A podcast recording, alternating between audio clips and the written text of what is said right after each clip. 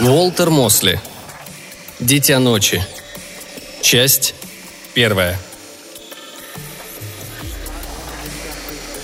Она дала мне имя Ювенал Никс и превратила меня в Дитя ночи.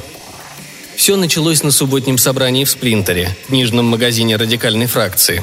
Я выступал, излагал позицию Союза чернокожих студентов относительно сотрудничества с белыми радикалами – мы считали, что наши структуры, организации, сама идея нашего освобождения слишком долго эксплуатировались белыми группировками, которые притворялись нашими друзьями и союзниками, возможно, даже веря в это. В результате нам навязали чужие задачи, отвлекли от потребностей и целей нашего народа. Речь моя удалась. Слушатели, и белые, и черные, вроде приняли мои слова всерьез. Я почувствовал, что, сформулировав наши цели, уже многого достиг – будто прочертил линию в сыром, но быстро твердеющем цементе, и тем добавил важный штрих в прекрасную картину грядущей революции. После ответных речей, мнений, клятв и призывов к солидарности ко мне подошла девушка. Она была небольшого роста, белая, даже бледная, в широких джинсах не по размеру и выцветшей синей футболке. Не красавица, почти не крашеная. Зато глаза у нее были поразительные. Темные, почти черные, с матово-серебристым отблеском – «Мне понравилось твое выступление», — сказала она. «Мужчина должен стоять на своем, не полагаясь на чужую поддержку». Слово «мужчина» удивило меня. По ее виду я было решил, что она феминистка. «Верно», — откликнулся я. «Чернокожему не нужен белый господин, который укажет путь. А вот белым нужна власть над нами». «Всем нужна ваша сила». Она посмотрела мне в глаза и коснулась моего запястья. Пальцы у нее были ледяные. «Выпьем кофе?» Я хотел ответить «нет», но неожиданно сказал «да». «Только недолго», — добавил я смущенно. «Мне надо к своим, отчитаться». «Я из Румынии», — рассказывала она, когда мы сидели в кафе напротив нашего книжного. «Родители умерли, я одна на всем свете. Зарабатываю редактурой на вольных хлебах а по вечерам хожу на всякие сборища». «Политические?» – спросил я, любуясь лунным сиянием ее глаз. «Всякие», – пожала она плечами. «Лекции, вернисажи и все такое. Просто хочется быть среди людей, чувствовать себя причастной к чему-то, хоть временно». «Живешь одна?» «Одна. Мне так лучше. Серьезные отношения быстро теряют смысл. Неделя-другая, и мне опять хочется одиночества». «Сколько тебе лет?» – спросил я, отметив, какая странная у нее манера говорить. «Я молода», – ответила она с улыбкой, словно вспомнив какую-то шутку. «Пойдем ко мне ночевать». «Я не охотник до белых девушек, Джулия», – сказал я. Так она мне назвалась. «Пойдем», — повторила она. «Я провожу тебя до дома», — нехотя процедил я. Но потом мне надо обратно, в центральное здание. Что за центральное здание? Руководители Союза арендовали старый особняк в Гарлеме. Мы там вместе живем и готовимся к тому, что скоро наступит. Она улыбнулась моим словам и встала. «Джулия!» – окликнул ее мужчина, когда мы отошли от кафе на полквартала. «Подожди!» Это был высокий плечистый блондин – вполне мог оказаться игроком в американский футбол, даже из команды моего университета. «Мартин», — не слишком-то обрадовалась она. «Куда ты?» К его левому предплечью был приклеен пластырем кусок многослойной марли. Она не ответила, и он злобно глянул на меня. «Это моя девушка, чувак», — сказал он. Я тоже не ответил. Я уже готовился к драке, в которой не рассчитывал победить. Он был амбал, а я максимум в среднем весе. «Иди куда шел, и останешься цел», — добавил амбал. Он словно уговаривал меня, и от этого казался еще более опасным. «Слушай ты», — сказал я, — «мы только что познакомились, но уходить я не собираюсь». Он потянулся ко мне, и я изготовился нанести самый страшный удар, на какой был способен. Я не мог позволить этому белому обратить меня в бегство — «Мартин, хватит!» – отчеканила Джулия. Каждый слог был похож на удар молотком по гвоздю. Кулак Мартина разжался, и он отдернул руку, будто обжегшись. «Уходи!» – приказала она. И отстань от меня раз и навсегда!» В Мартине было под 2 метра роста и больше центнера веса, в основном за счет мышц. Но он дрожал, точно стоял на сильном ветру. Шейные мускулы напряглись. Лицо исказил судорожный оскал. Простояв так около минуты, Мартин повернулся и, шатаясь, пошел прочь. По пути он все больше сутулился, даже съеживался, как человек, которого только что избили. «Ты был готов подраться», — сказала Джулия. Я не ответил. «Тебе досталось бы», — продолжила она. Она взяла меня за руку и повела через Манхэттен к пешеходному проходу на Бруклинский мост. Я не сопротивлялся. Во мне еще кипела кровь от чуть было не состоявшейся драки, от предчувствия, что мне вот-вот накостыляют. По дороге она рассказывала о жизни в Румынии, о побеге от коммунистов в Мюнхен, где она какое-то время жила среди цыган. Был холодный октябрьский вечер. Я слушал, не чувствуя необходимости отвечать, а она держалась за мою руку и беспечно болтала о жизни, которая казалась мне историей из книжки. Мы перешли на ту сторону, и вскоре она привела меня в район, где складов было гораздо больше, чем жилых домов. Мы спустились по лестнице, ведущей к двери полуподвального помещения. Она открыла дверь без ключа, просто толкнув ее. Дальше длинный коридор, еще одна лестница, спуск не меньше, чем на три этажа, зал и опять дверь, от которой у нее был ключ – мы оказались в небольшой, слабо освещенной комнате с кленовым столом в углу и простым матрасом на полу. Окон, конечно, не было. Запах стоял сухой и затхлый, как в склепе, который не открывали несколько веков. Дверь за мной закрылась, и я повернулся, чтобы взглянуть в глаза Джулии. Их лунный блеск стал еще ярче, а от улыбки у меня перехватило дыхание. Она стянула голубую футболку, перешагнула широкие джинсы и предстала передо мной ногая – Бросившись к ней, я осознал, что мое непреодолимое влечение нарастало с того момента, как Мартин начал мне угрожать. Я спустил брюки, и Джулия засмеялась.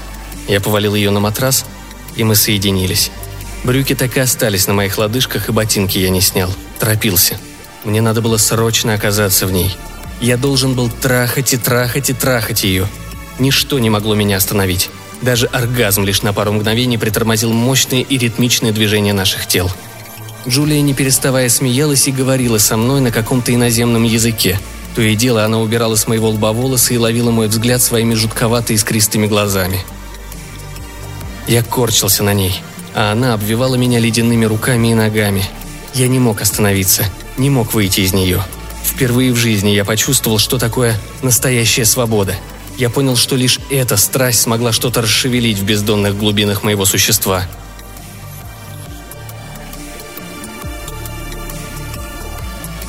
Очнулся я не помню, что потерял сознание.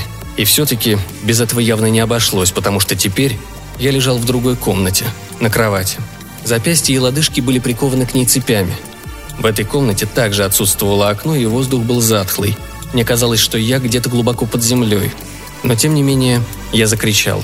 Я визжал и орал, пока не охрип. Но никто так и не пришел. Никто меня не услышал. Проходил час за часом, а я все бился и орал – но цепи были крепки, а стены толсты. Единственным источником света была похожая на колонну свеча, оставленная Джулией. Я гадал, суждено ли мне умереть в этой подземной гробнице. Порой меня посещала тревога. Может, это заговор расистов против Нью-Йоркской СЧС? Может, они похитили меня, чтобы чего-то добиться? Или линчуют, или сожгут? Я стану мучеником за наше дело. Через много часов дверь наконец открылась и вошла Джулия. Я завизжал, что было сил – но она не обратила внимания. Улыбнулась, села рядом на кровать. Она была босая. На ней был красный бархатный халат до пола с капюшоном. «Это комната внутри другого помещения, а то внутри еще одного», — сказала она. «Мы глубоко под землей, и тебя никто не услышит». «Зачем ты меня приковала?» — спросил я, стараясь не выдать своего страха. В ответ она встала. Широкий халат упал на пол — она была обнажена, как и я. У меня захватило дух, только не знаю, из-за ее ноготы или все из-за тех же глаз. Она опять улыбнулась и опустилась рядом со мной на колени. Быстрый поворот головы, и она впилась в мое левое предплечье. Следующие несколько абзацев описывают много дней моей жизни – Как передать состояние, да то ли мне совершенно незнакомое, которое доводило все доступные мне ощущения до порога переносимости и дальше, за него. Боль была песнью, которую я пел и одновременно неутолимо жаждал петь. Моя текучая кровь была не только моей кровью, но вбирала в себя жизни всех, кто был до меня. Трепещущий восторг Джулии проникал в мою грудь и там превращался в зверя, который пытался когтями и зубами выдраться наружу, чтобы избавиться от скорлупы цивилизации. Спина выгибалась дугой. Я кричал, стремясь освободиться, и в то же время продлить мою боль. Я хотел питать Джулию своей кровью больше, чем совокупляться с ней. Я словно вернулся в раннее детство – Новые ощущения так восхищали меня, что цепи были необходимы, дабы сдержать мой экстаз. Откидываясь на матрасе, я переставал существовать. Я становился пустой оболочкой, покинутым коконом, в котором гусеница превратилась в бабочку, а потом улетела. Внутри меня была пустота, и снаружи тоже. Я не был мертв, потому что никогда по-настоящему не жил. Вертлявая гусеница и трепещущая крыльями бабочка использовали мою безучастное «я» как перевалочный пункт, оставив мне пустоту, похожую на мимолетную тень полуулыбки. «Ювенал Никс», – прошептал голос. «Что?» – прохрипел я. «Это твое имя»,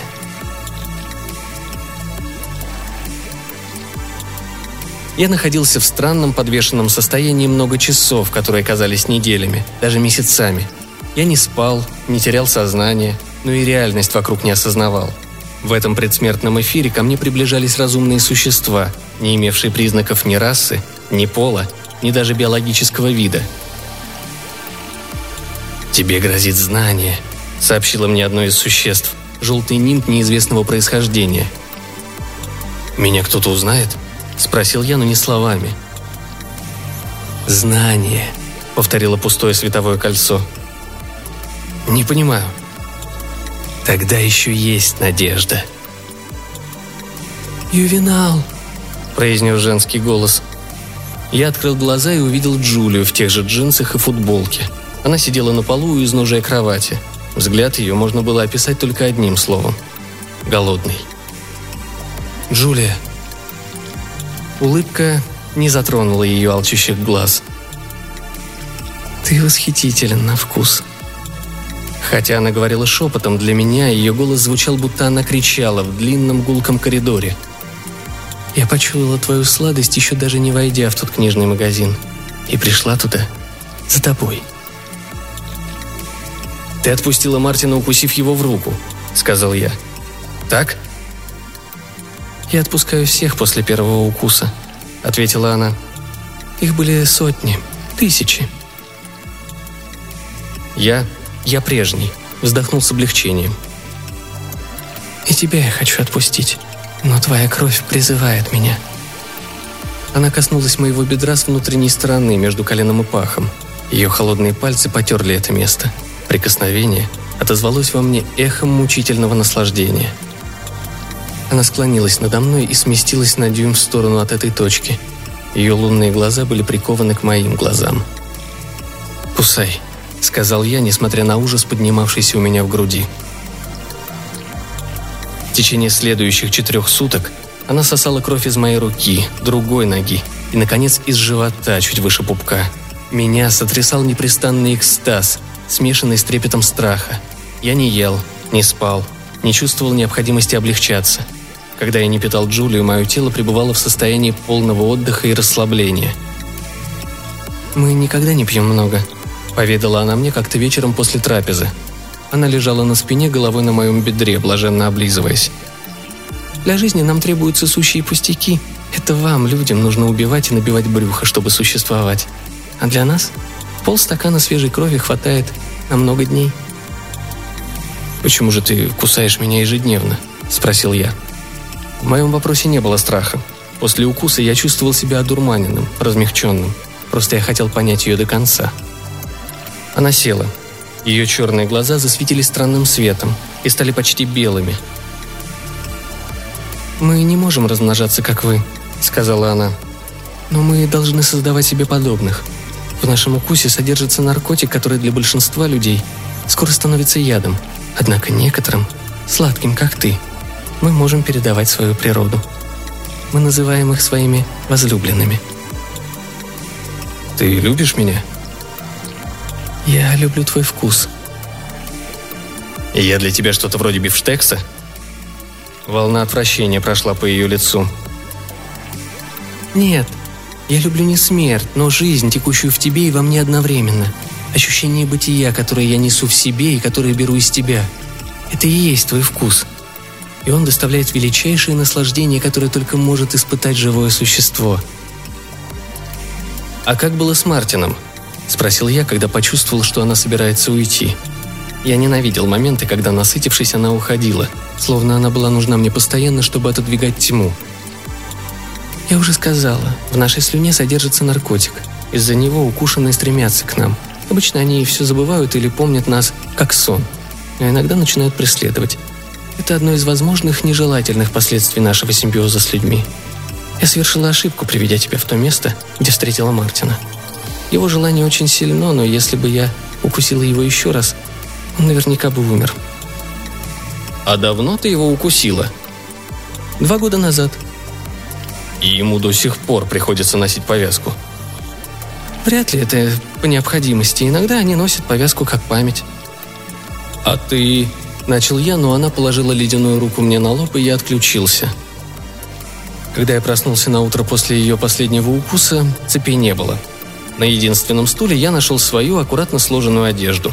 Сверху лежал кремовый конверт, на котором было напечатано «Ювенал Никс». В комнате стояла тишина, и я чего-то сразу понял, что Джулия ушла навсегда. Места укусов немного пульсировали, но не болели.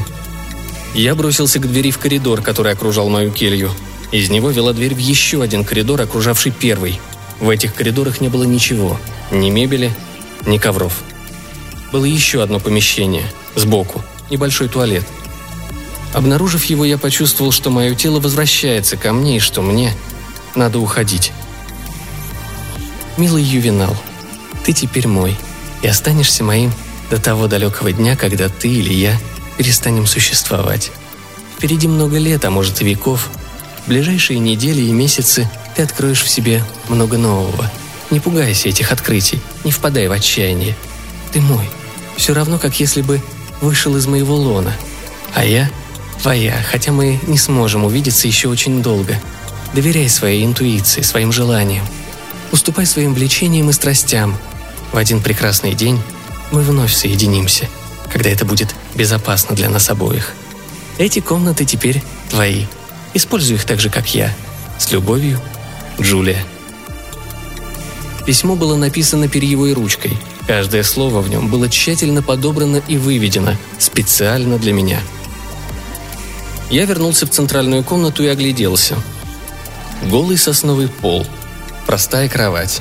Единственный стул. Похоже на стихотворение о жизни Джулии, а теперь и о моей. Я сел. Где-то очень далеко тихо звучала музыка, будто играли виолончели. Через некоторое время я понял, что так поет моя кровь. Просидел я долго, гадая, что же за зелье она напускала в рот перед тем, как укусить меня. А потом встал и ушел из ее подземного жилища, не собираясь туда возвращаться. День был ясный, ослепительный, наполненный громкими резкими звуками. Я так долго провел в темноте, что глазам было больно, солнце обжигало кожу. И все-таки воздух и все вокруг было каким-то хрустальным. Я пересек мост, чувствуя легкость, невесомость. Люди, встречавшиеся мне, наоборот, казались толстыми и неуклюжими. Я чувствовал к ним расположение.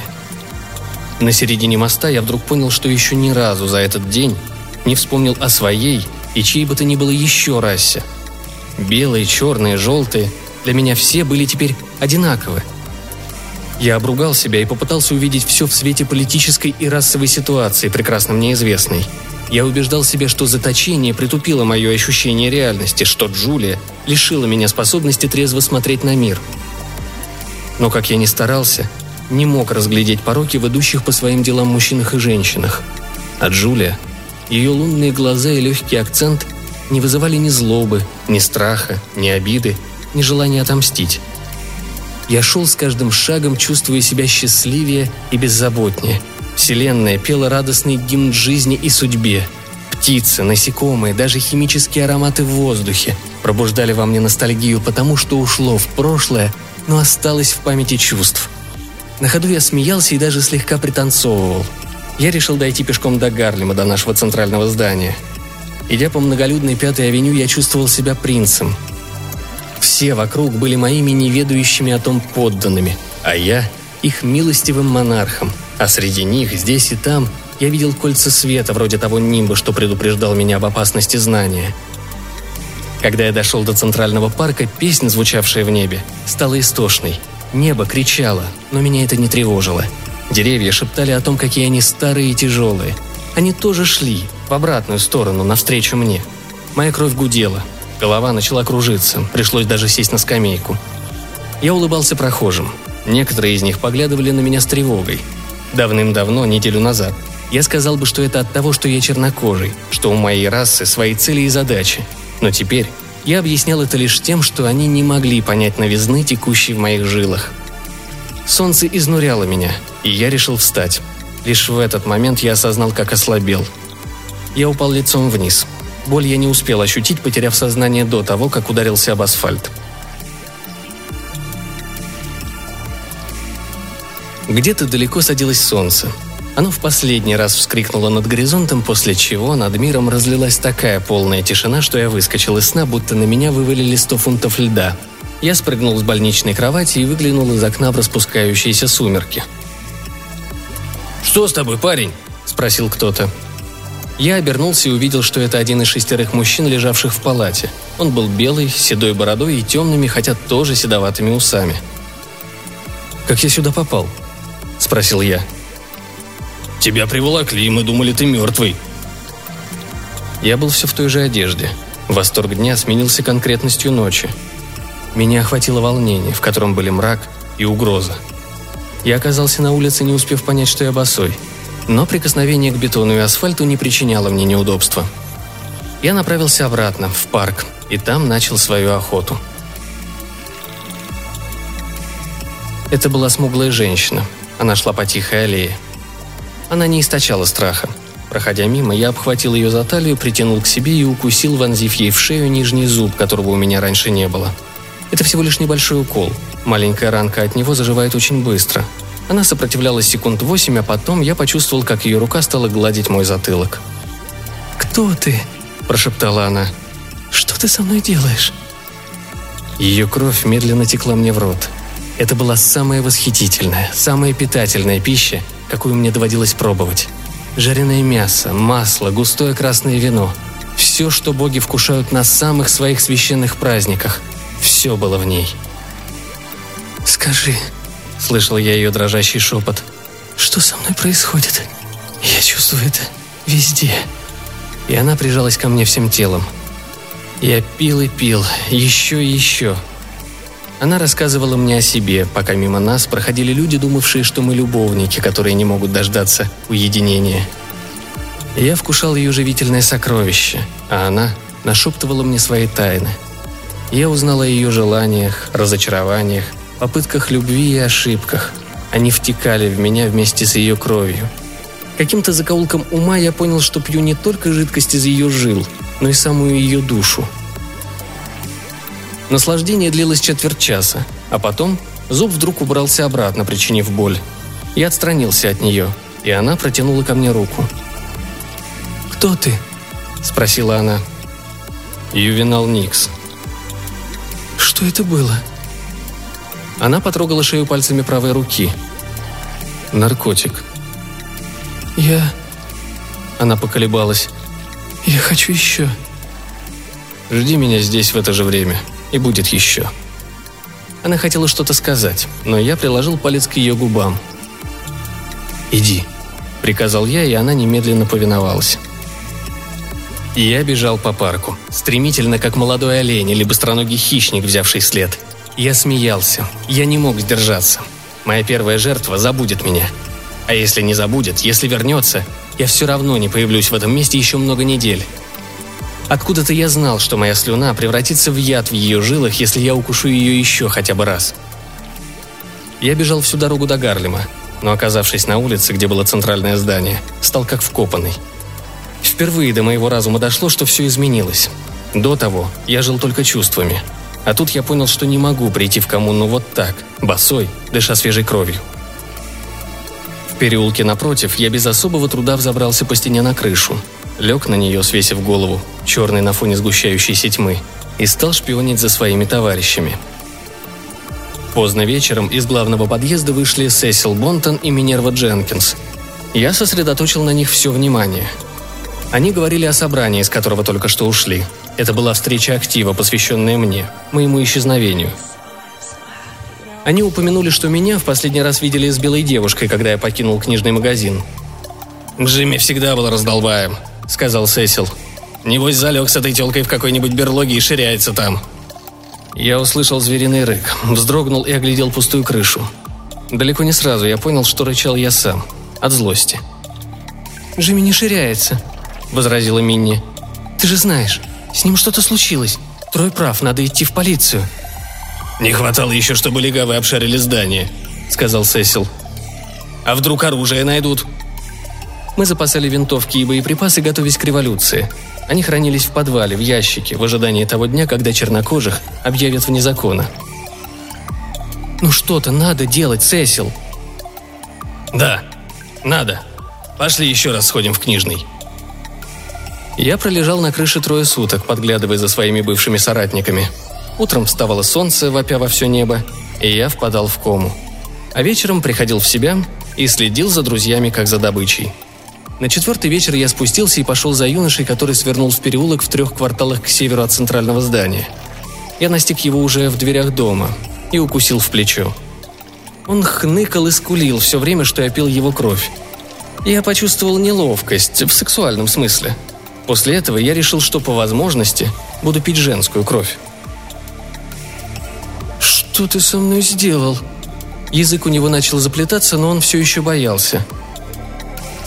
«Иди», — сказал я чужим низким голосом. Он убежал. К тому моменту я уже забыл о центральном здании. Остаток ночи я бродил по улицам, ища, но не желая, неся в себе опасность, но не угрозу — на рассвете я вернулся к бруклинскому складу. Двумя этажами ниже комнаты, куда Джулия привела меня, находилась келья, похожая на склеп, которая должна была стать моим домом. Джулия оставила ключ в моем кармане. Темноте, глубоко под землей, я слышал далекое пение солнца. В моем погребе я чувствовал себя в безопасности. Опасность была во мне.